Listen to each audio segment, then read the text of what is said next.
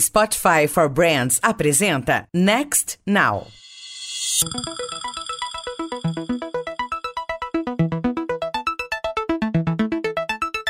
Olá, bem-vindos ao Next Now, o podcast do Meio Mensagem que trata das transformações vividas pelo marketing e a comunicação sobre o viés da tecnologia. Eu sou o Luiz Gustavo Pacente. E eu, Thaís Monteiro. Nesse episódio, a gente conversa com a Mariana Cincini, Country Manager do Pinterest no Brasil, sobre engajamento aspiracional, redes sociais alternativas e redescoberta do Faça Você Mesmo em meio à crise. Mário, muito obrigado pela presença aqui no Next Final. Conta um pouquinho pra gente como foi o comportamento dos usuários do Pinterest nesse momento que a gente viveu de isolamento, quarentena, né? Um momento de muita notícia e de muita informação. Obrigada pelo convite, Luiz. Enfim, o comportamento mudou bastante. A gente notou três fases, né, dos usuários do Pinterest. As buscas cresceram muito, elas dobraram no Brasil. A primeira fase foi de triagem e informação. As pessoas buscavam uma ajuda imediata para as situações que elas estavam vivendo. Então, como fazer um home office em casa, como organizar seu escritório, como cortar cabelo em casa. Essa busca, por exemplo, cresceu mais do que 400%. Então, muitas marcas e produtores de conteúdo produzindo vídeos, né, para essas fases. A gente até criou o movimento Inspira-te em Casa. Isso foi um movimento em outros países da América Latina, onde a gente convidou muitos criadores de conteúdo para produzirem conteúdos relacionados a essa fase de quarentena. Enfim, aí diversas buscas relacionadas a essa satisfação das pessoas em suas casas, como ajudar as crianças a estudarem virtualmente, atividades dentro de casa com crianças pequenas e, enfim, uma infinidade de coisas para ajudarem imediatamente nesse momento. Em seguida, a gente começa a ver o volume de buscas relacionadas a essa fuga da realidade, né? As pessoas elas passaram a ficar cada vez mais inquietas, um pouco entediadas e elas passaram a utilizar o Pinterest para buscar perspectivas de futuro. Então, por mais que elas soubessem, a gente está na quarentena, não vamos sair de casa, mas a gente crê num futuro em breve a gente gente possa sair de casa. Então, as buscas relacionadas a essa projeção, esse planejamento, elas voltaram a crescer. Buscas relacionadas a até mesmo viagens, a gente começou a notar um crescimento nessa segunda fase, perspectivas de futuro, planejamento de reformas da casa, enfim, uma série de coisas. A gente começa a notar um, retorno, né, ao, comportamento mais normal do Pinterest. E agora a gente nota em muitas regiões buscas mais otimistas mesmo, né? A gente sabe que em algumas regiões já começam a abrir, os índices melhoram um pouquinho, não é o caso do Brasil, mas a gente vai chegar lá. Então, buscas relacionadas ao otimismo, então frases de empatia, perspectivas positivas. Então, enfim, eu acho que assim, essa navegação do usuário ela percorre muitas etapas, né? Mas a gente notou essas três principais tendências na busca. Eu acho interessante essa mudança de comportamento de tendência porque ela mostra muita coisa sobre o momento, né? Mário, só um complemento, você até deu alguns exemplos, o quanto que esse novo comportamento, esse reforço da busca pelo aspiracional, o quanto que isso precisou mudar a estratégia de vocês, o dia a dia, o planejamento, a comunicação,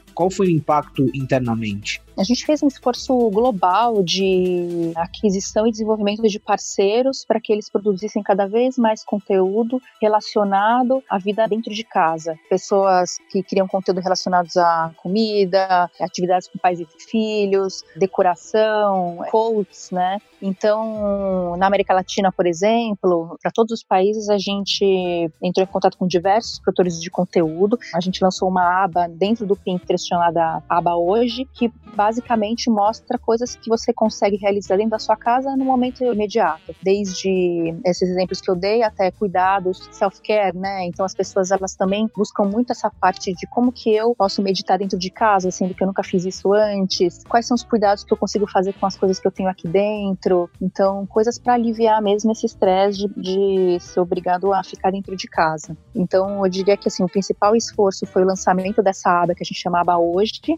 a gente pensar no hoje, o que, que a gente, como a gente pode melhorar esse dia a dia e o desenvolvimento desse conteúdo local para poder prover conteúdo para esses milhões de, de, usuários no Brasil que e na América Latina que hoje procuram conteúdo. Então esse não foi um esforço só aqui da região, mas enfim na Europa, Ásia, Estados Unidos. Então, a gente fez uma força-tarefa para poder ter conteúdo imediato para a situação atual. Mari, você falou bastante sobre conteúdos que os usuários estão fazendo ou procurando, sobre coisas que eles podem fazer em casa, né? Já que eles estão em isolamento social, boa parte do mundo, né? Não todo. Queria saber o quanto esse conceito é legal, relevante para o Pinterest, para a plataforma, para os criadores de conteúdo e para os usuários. Eu acho que, assim, por design, o Pinterest sempre foi uma plataforma onde as pessoas entravam para uma válvula de escape. E essas atividades, faça você mesmo, né, do it yourself, elas são totalmente relacionadas a uma relevância aspiracional para o usuário. Então, desde aprender a pintar, aprender a fazer uma atividade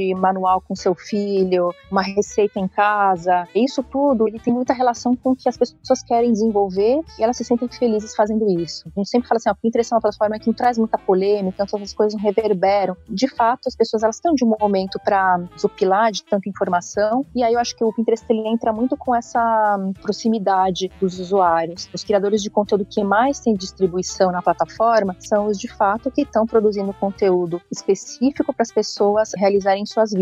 E hoje a gente diz que esse conteúdo é muito relacionado a coisas para se fazer dentro de casa, que a gente não está saindo. Então, quando algum criador ele produz um conteúdo que não está muito dentro dessas vertentes, a gente vê que organicamente a, o sistema não distribui, né? Não tem muito engajamento. Vou dar um exemplo. Tem um vídeo de pizza para fazer no liquidificador, no seu forno normal de casa. Foi super, teve engajamento, o volume de views foi, foi enorme. Então essas descobertas do dia a dia são coisas que acho que o Pinterest ele provei muito bem. Tem coisas que a gente fala, poxa, eu nem sabia que eu seria capaz de realizar e no final foi simples e eu me dediquei para fazer isso. E no final é uma plataforma que me deixou mais feliz por conta dessa experiência que eu tive, né? Então, respondendo sua pergunta, acho que por design a plataforma ela já fornece esse tipo de distribuição de conteúdo e o usuário que conhece a plataforma vai até ela para buscar isso também. Então, vai ter uma convergência aí. Você mencionou essa questão do usuário ir até o Pinterest para se sentir bem, né? São conteúdos mais leves. Mas recentemente a gente tem visto, em decorrência da morte de negros, tanto no Brasil quanto nos Estados Unidos, uma grande avalanche de posicionamentos e manifestações nas redes sociais, né? Você acha que há uma tendência de isso ser levado ao Pinterest também? Houve algum momento que o Pinterest se encontrou com uma discussão política? A gente sempre teve um posicionamento forte para diversas causas, até os líderes da empresa sempre se posicionaram por causas sociais. Especificamente falando do que aconteceu nos Estados Unidos, a gente tem, obviamente, casos, infelizmente, muitos casos no Brasil também. Né? O Pinterest, ele, do ponto de vista de distribuição de conteúdo, ele tem trabalhado com produtores de conteúdo que desenvolvem conteúdos de ONGs relacionadas a causas raciais, conteúdos que valorizam os negros, seja de maquiagem, beleza, enfim, ícones históricos. E a gente distribui esse conteúdo, vamos passar, temos o objetivo de distribuir cada vez mais, com o objetivo de destacar essas causas, as ONGs e também fornecer, eu acho que, um viés específico para as pessoas se sentirem representadas. A gente já falou sobre o Skin Tone Filter, filtro de tom de pele, que foi um produto lançado nos Estados Unidos, onde a pessoa ela diz para a plataforma qual é o tom de pele que ela tem, e aí os resultados de maquiagem para esse tom de pele vão ser relacionados ao tom de pele dela. Então, isso é totalmente a engenharia pensando num produto de inclusão. E localmente, como eu mencionei, a gente tem trabalhado com produtores de conteúdo para que eles possam ser destacados e cada vez mais terem uma distribuição muito relevante na plataforma. Mas assim, a gente acha que é muito importante se posicionar e ter não só se posicionar, mas também trazer isso para o desenvolvimento e para a área de parcerias de conteúdo, né? Durante a quarentena e isolamento, teve uma discussão muito forte sobre o papel dos influenciadores, das marcas também, no propósito, a gente vai falar um pouco sobre isso depois, mas o papel dos influenciadores, a responsabilidade. Vocês veem como um trabalho intenso com influenciadores, né? no ano passado lançaram a primeira websérie. Eu queria que você falasse um pouquinho das diferenças quando a gente fala de um influenciador para o Pinterest, para o que o Pinterest se propõe, das outras plataformas, né? As principais características desse influenciador, essa questão de propósito também, mas não só a dinâmica dele de trabalho, né? Como que funciona no Pinterest em relação a outras plataformas? Do ponto de vista de distribuição, né? O algoritmo dele, ele entende quais são os conteúdos que têm um engajamento maior dentro de algumas comunidades específicas, categorias específicas, e ele passa a distribuir esse conteúdo cada vez mais. Então, o que eu diria, como a plataforma entende, né? Conteúdos verticais para serem consumidos no mobile, né? Snackable, né? Aqueles conteúdos menores, então vídeos de até um minuto. Esses vídeos eles têm uma distribuição muito acelerada na plataforma e a gente cada vez mais tem aumentado a distribuição de conteúdos que a gente chama de conteúdos nativos, ou seja, conteúdos que foram feitos e uploadados né, dentro da plataforma e não salvos de outras fontes. Então é super importante quando um criador de conteúdo passe a pensar nisso, que ele produza dentro dessas premissas, porque a distribuição ela acelera muito. Então, eu acho que tem algumas técnicas básicas para um criador de conteúdo seguir e sempre assim observando muito de perto o analytics do Pinterest, que esse criador de conteúdo vai conseguir ver, por exemplo, quais são os outros perfis relacionados à sua própria conta que os usuários também engajam muito, que tem correlação e a partir daí ele vai tirar inspirações para criar novos conteúdos. Conteúdo vertical, conteúdo nativo, conteúdo em vídeo, short form, né, os conteúdos menores, acionáveis. Então, assim, um influenciador que simplesmente vai subir uma foto de uma experiência que ele teve numa praia, aquilo não tem praticamente nenhuma distribuição no Pinterest. Agora, um influenciador que vai dar dicas de viagem, ou um que vai mostrar como que ele fez uma receita, ou a parte toda de atividades manuais, né, pintura, maquiagem. Então, são conteúdos acionáveis. Esses conteúdos eles têm muita distribuição na plataforma. Mário, você falou no início sobre aquela mudança de comportamento das tendências, né, na busca por ah, como trabalhar em home office, ou como montar o meu home office, como fazer a pizza no liquidificador. E eu queria que você falasse um pouquinho sobre o comportamento das marcas nesse contexto, porque a gente já falava em outras entrevistas, né, que você deu para o meio mensagem, a gente falava um pouco sobre como as marcas estavam evoluindo na maneira de trabalhar com a plataforma. Como que foi? Como que as marcas, assim que começou o isolamento, elas mudaram muito a forma de trabalhar, elas se utilizaram de outros recursos, se atentaram para o que estava acontecendo? Como que foi o comportamento das marcas? A gente notou que muitas marcas, principalmente relacionadas à parte de decoração, passaram a criar conteúdos para que os usuários se adaptassem a esse momento. Elas foram muito rápidas na produção desse conteúdo, então elas salvaram o conteúdo, a plataforma começou a distribuir imediatamente e a gente também, através dessa aba hoje, passou a destacar esses conteúdos. Então, essa área do Pinterest, ela é bem assim agnóstica. A gente destaca tanto conteúdo que é totalmente feito por criadores, como também conteúdo de marcas, se esse conteúdo for relevante para o momento. A gente notou a Recepedia, é uma plataforma de conteúdo de uma marca que passou a criar conteúdo especificamente nessa etapa da quarentena para os usuários do Pinterest, né? Você vê uma marca, né, uma empresa tão forte como a Unilever, ela se posicionou nesse momento e traz uma infinidade de receitas incríveis que ela já tinha produzido no site dentro do Pinterest. Então, o que a gente nota é que assim tem muita marca que produziu bastante conteúdo, investiu muito nisso nos últimos anos e esse conteúdo ele pode imediatamente passar a ser distribuído na plataforma, porque é um conteúdo que a gente chama de evergreen. Então não é um esforço que foi feito e que vai ser perdido. Eu acho que isso é um valor muito grande que o Pinterest traz para as marcas e os produtores de conteúdo, que é, olha, tudo que eu já produzi, todo investimento que eu fiz, ele continua existindo vivendo na plataforma porque ele é temporal. Então, a gente deu um exemplo agora da Unilever, mas a gente vê muitas outras marcas trazendo a própria Nestlé com dicas de receitas fáceis para fazer em casa, a Leroy, Natura, moda de home office, então a Amaro, da Fit trazendo isso para a plataforma. Enfim, mas eles se posicionaram muito rapidamente mesmo. Mari, o Pinterest é uma plataforma que tem ferramentas para marcas anunciarem e também tentar converter, né, os usuários em possíveis compradores, clientes. Como a pandemia impactou nessa questão para o Pinterest? Do ponto de vista né, global, acho que todas as indústrias acabaram sofrendo um pouco, mas eu acho que o Pinterest ele foi muito bem do ponto de vista de audiência, né? Então, assim, a audiência do Pinterest, nas buscas que eu exemplifiquei, elas mais do que dobraram. A gente viu um crescimento muito grande de sign-ups,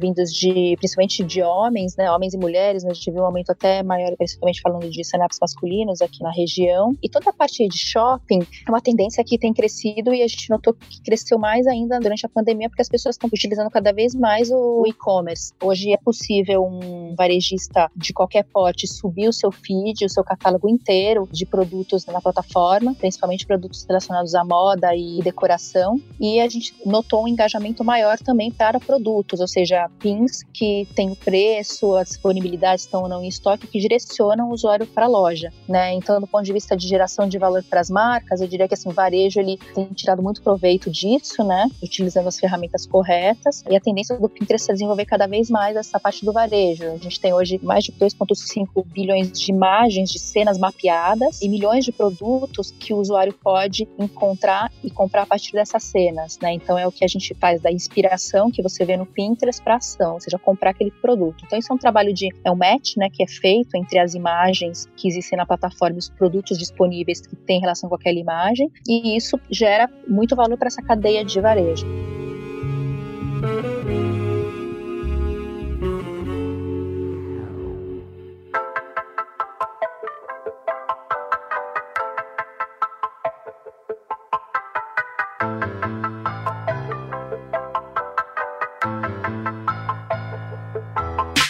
Tem uma ferramenta importante do Pinterest, o Pinterest Academy, que até ganhou uma relevância muito grande nesse período, né, na busca por conhecimento. Eu queria que você falasse um pouco sobre essa iniciativa, né, tanto do ponto de vista global quanto local. O Pinterest Academy, ele já existia na verdade nos Estados Unidos, então na verdade é uma série de cursos para ajudarem possíveis anunciantes a entenderem todo o escopo da plataforma, as ferramentas, os benefícios para diversos momentos, né, daquela marca. E no Brasil, ele foi adaptado, a gente teve uma adoção muito grande para falar com criadores e também marcas que queiram produzir conteúdo para a plataforma. Então, foi uma série online, né, de três cursos ao vivo, permitindo perguntas, enfim, interação do público, que a equipe do Pinterest ela ministrou e a gente ficou surpreso porque milhares de pessoas entraram para esclarecer suas dúvidas e o objetivo final era justamente assim, como que você pode primeiro criar conteúdo do Pinterest, ser bem sucedido, extrair insights e continuar crescendo na plataforma. A gente pretende fazer uma segunda versão no próximo semestre e agora a gente vai ter uma versão na, fez no Brasil e vai fazer uma versão para os outros países da América Latina em junho. Outra coisa interessante sobre o Pinterest é que lá a gente vê muito conteúdo inspiracional, né? O que as pessoas querem para o seu quarto, para o seu vestuário, cabelo, jardim, entre outros, né? O que isso diz sobre o comportamento das pessoas? Uma das top 5 buscas da plataforma é relacionada a frases de bom dia. Eu acho que isso mostra muito como que é o mindset da pessoa quando ela entra no Pinterest. Já é uma coisa positiva, ela busca referências para sua vida, então você deu o exemplo de jardinagem, enfim, são atividades para o seu bem-estar. E também elas buscam, acho que essa questão de frases de bom dia e compartilhar com outras pessoas essas imagens e essas frases, elas querem também distribuir esse conteúdo, né? Então, eu considero de muito valor assim ter uma plataforma onde a grande maioria, assim, dos usuários entra com o objetivo de promover esse bem-estar e a gente tem pesquisas que dizem que o usuário do Pinterest ele sai mais feliz e recompensado da plataforma e não com aquela sensação talvez de melancolia ou de ah, não vou entrar de novo. Então isso é um benefício social, né? Vamos lançar em breve aqui também a busca com compaixão. O Pinterest ele trabalhou com o laboratório de saúde mental de algumas universidades americanas, Stanford, por exemplo, para elaborar conteúdos que respondessem às buscas quando elas aparecessem com algum viés relacionado à depressão, por exemplo. Então hoje se uma pessoa procura nos Estados Unidos, depressão, autoinjúria, assim, a gente responde com uma série de conteúdos em vídeo e imagens relacionados ao bem-estar e também um link para as instituições que valorizam a vida, né? Então, isso tudo faz parte, acho que, desse design da plataforma de fazer as pessoas terem a vida que uma vida mais feliz. Mari, falando sobre esse impacto social, né?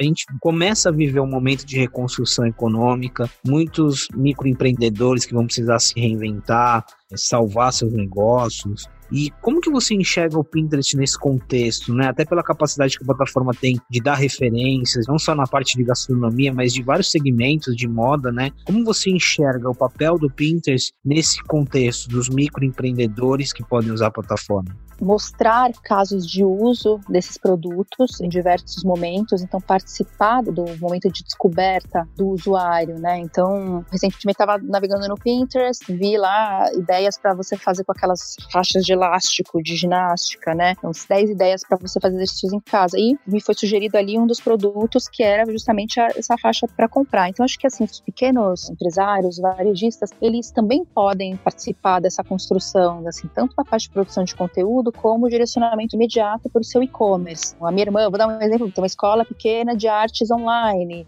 Então, distribuiu uma série de imagens relacionadas à pintura de aquarela botânica e assim gerou muitos alunos para ela que vieram do Pinterest, né? A gente hoje não pode promover no Brasil, impulsionar com publicidade, mas a distribuição orgânica ela é forte. As buscas dos usuários, elas 97% das vezes não têm termos de marcas. Então, isso favorece os pequenos porque as pessoas elas não estão enviesadas com uma marca que investiu muitos milhões ali, enfim, elas são abertas a novidades. E eu acho que isso é positivo para os pequenos negócios na plataforma. E aí, de tudo, né? A gente está falando de pequenas escolas, restaurantes, profissionais autônomos provendo algum tipo de serviço que geram infográficos e aí você descobre o trabalho deles através do Pinterest. Aí a minha recomendação é que essas pessoas elas busquem casos semelhantes, façam pesquisas no Pinterest para entender o tipo de conteúdo que existe na plataforma, criem os seus perfis e testem. Acho que é muito significativo. Ô Mari, a gente vem falando muito sobre transformação digital, digitalização forçada, ou seja, várias empresas precisaram se reinventar de forma muito rápida. E aí agora eu queria um pouco do, para a gente estar tá quase terminando, né, o seu olhar como executiva, né, que lidera uma empresa de tecnologia, que também vive um processo de transformação digital, apesar de já ser uma empresa digital, você tem experiência em agência, em meios de comunicação, você conhece bem o mercado de mídia, né? Como você enxerga que muda os impactos possíveis no mercado da comunicação diante de tudo isso que a gente viveu? Tenho acompanhado, enfim, uma adaptação, principalmente da parte de criação, para trazer inspiração em momentos e vídeos dentro de casa, muito grande, né? É só você ver os vídeos todos que estão sendo produzidos pelas agências, eles têm uma ótima qualidade, têm total relevância com o momento e me inspiram bastante, assim, que eu tenho visto. Eu acho que do ponto de vista gerencial, isso pode ser um desafio, então você tem equipes que já são mais automotivadas para trabalharem de casa, outras pessoas elas precisam de um pouco mais de proximidade na troca, então todo mundo está se adaptando. Falando especificamente do meu time, a gente já tinha uma rotina muito de trabalhar remotamente, porque a gente se conecta com times de fora e ainda mais com fusos diferentes. Então é um time que já estava acostumado a trabalhar com esse modelo, né? Agora a gente está no nosso escritório sem previsão de retorno. Claro, tem coisas básicas que você vai fazer, vai adaptar, enfim, sua casa, sua rotina. E eu acho que é importante que as pessoas saibam que tem alguns momentos que vão ser mais desafiadores. Então, o momento que você vai estar com seu filho, fazendo alguma atividade familiar, muitas mães e pais não conseguem simplesmente delegar isso, eles vão ter que participar. Então, acho que passa por uma empatia geral. Todo mundo tem que ter um com o outro para entender que isso pode eventualmente acontecer e não significa que vai impactar na produtividade, mas a gente vai ter que ser um pouco mais flexível. É um pouco desafiador, mas a gente tem conseguido trabalhar bem dentro desse cenário, né? Como é uma coisa que provavelmente vai perdurar por um bom tempo, eu acho que as pessoas têm que se planejar mesmo para os próximos meses que vão continuar dessa maneira. Como que a gente consegue trabalhar de uma maneira cada vez mais próxima, sem também sobrecarregar, né? Respeitar os horários. A horário do almoço eu vou de fato parar para almoçar. Tem um horário que acabou o trabalho. Então eu percebo que algumas pessoas elas juntam, assim, acordam e vão embora até a dormir trabalhando. Elas têm que prestar atenção nisso, né? Todo mundo precisa de um momento de pausa e isso é super importante, obviamente. Mari, para finalizar, a gente queria saber se você tem indicações de livros, seminários, enfim, qualquer tipo de conteúdo que pode servir de referência para profissionais da área. Eu estou muito focada em alguns livros de um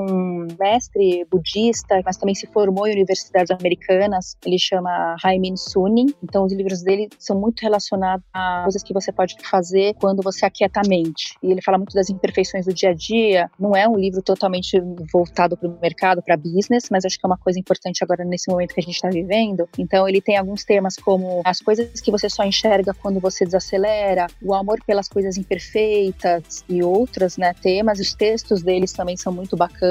Então eu acho que essa é uma dica que eu já tinha dado e eu, eu continuo um pouco nessa vertente. Assim, apps de repente de meditação, eu acho que alguns fazem um trabalho muito bacana, mas principalmente esses livros um pouco mais relacionados à parte espiritual. Essa dica é interessante, Mário, porque a gente até conclui com esse contexto, né? A gente já falava um pouco sobre a questão da saúde mental antes de tudo isso que aconteceu. Aí a gente entra num processo de muita digitalização, muita tecnologia, e mesmo assim esse assunto ainda ganha muita força. Eu acho que a essência do Pinterest também tem muito sobre isso, né? Sobre inspiração. Mari, muito obrigado pela conversa, por esses minutinhos que você compartilhou aqui com a gente de troca de insights. Obrigada, Mari. Eu que agradeço, Thaís, Luiz, foi ótimo. Obrigada novamente pelo convite. Gostei muito do bate-papo.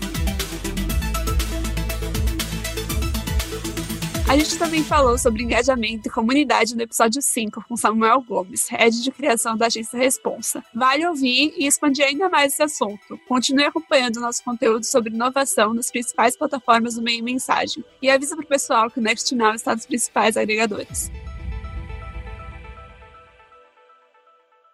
Este podcast foi gravado e editado nos estúdios da Audio Edge. Este podcast foi editado pela Maremoto.